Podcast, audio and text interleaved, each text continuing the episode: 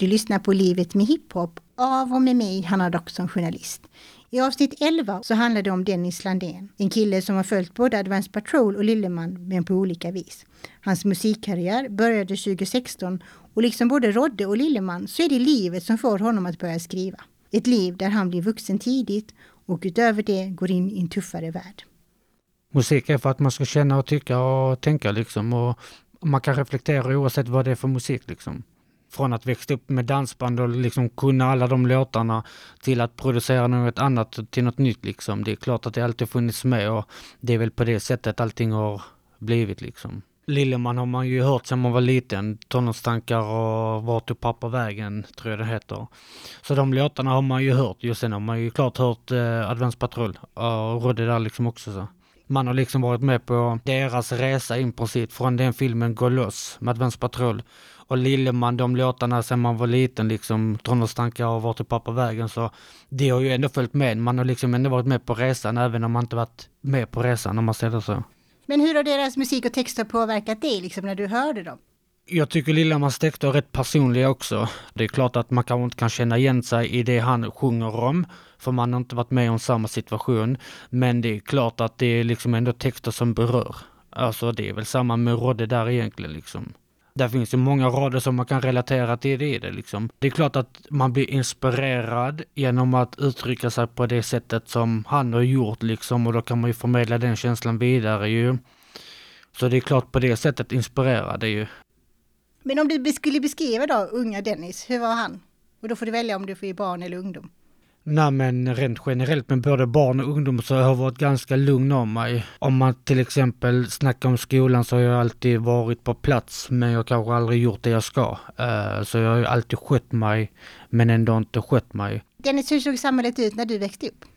Nej men alltså det var ju liksom en annan femma än vad det är idag. Idag eh, är det ju massa skit som sker överallt ju. Eh, på den tiden var det kanske väl inte lika mycket. Det var väl säkert någonting men det var väl att det inte syndes på samma sätt som det gör, gör idag. Nu speglas det ju mer ju och det är på grund av alla sociala medier.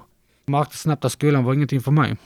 Så är det liksom, det är inte för alla. Eh, så därför hoppade jag av och fick jobb istället och började jobba direkt när jag blev 18 när jag hoppade av så var det mycket på grund av att jag fick ett jobb. Eh, och då kände jag så antingen så går jag klart skolan eller så börjar jag jobba direkt liksom och tjäna pengar. Eh, och då tog jag det initiativet. Jag pratade också med mina lärare och då sa de till mig att det är svårt att få jobb så får du möjlighet så ta det i så fall liksom.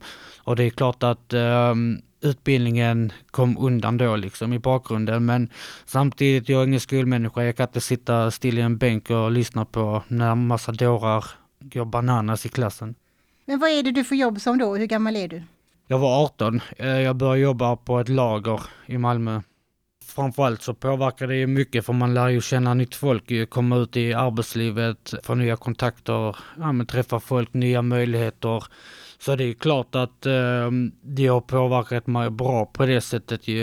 Eh, men det är klart, alltså nu när man väl ändå tänker efter så kanske man känner lite så, att jag kanske skulle väntat med att börja jobba, inte börja jobba när jag var 18 för att ändå få lite mer erfarenhet.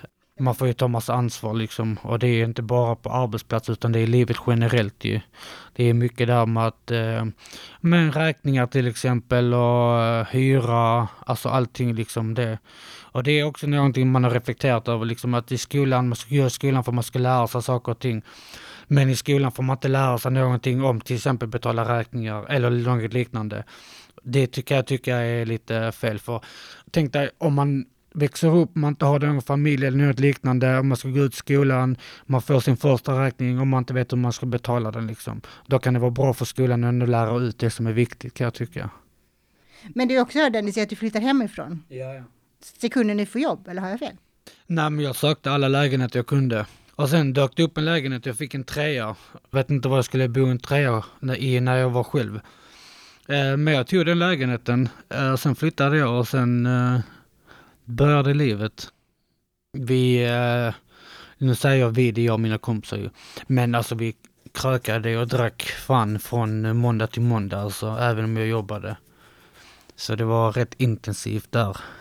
Med facit i hand idag då, att flytta hemifrån så tidigt, skulle du rekommendera det?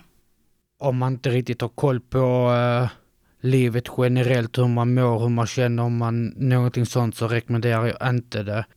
Du flyttar in där i lägenheten och du festar en hel del. Vad är det du, eh, hur festar man då Dennis?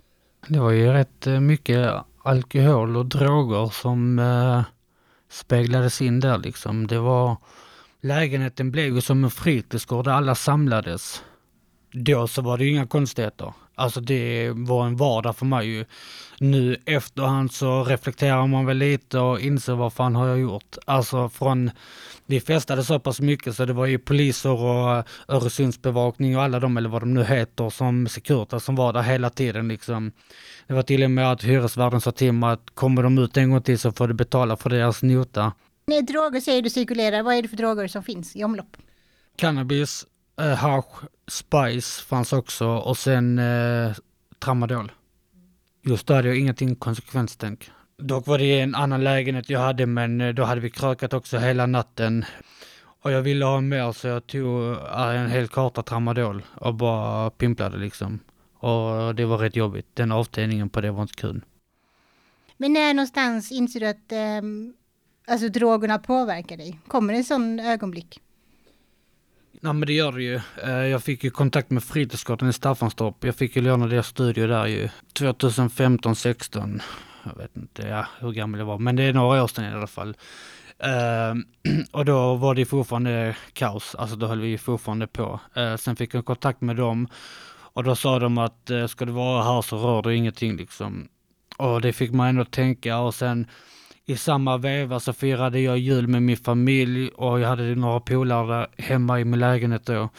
Så skulle jag gå hem och hämta någonting och min lillebror skulle följa med och då kände jag bara shit, jävlar vilken ångest jag fick nu. Så jag fick ringa upp mina vänner och de fick städa hela lägenheten och göra det fint på fem minuter och sen efter det jag bara kände nej, jag kan inte leva så här längre. Så allting kom i hand i hand då. Men jag tycker också det är intressant, du beskriver ändå att ett, en form av missbruk växer fram. Men hur hur medveten är din familj om det här?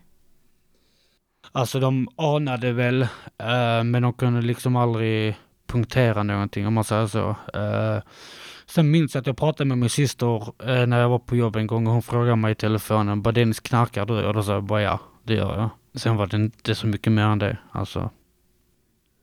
Men det är också intressant att höra, hade, mm, det är alltid intressant som anhörig att höra liksom, hade de kunnat göra någonting för att hjälpa dig där du befann dig då?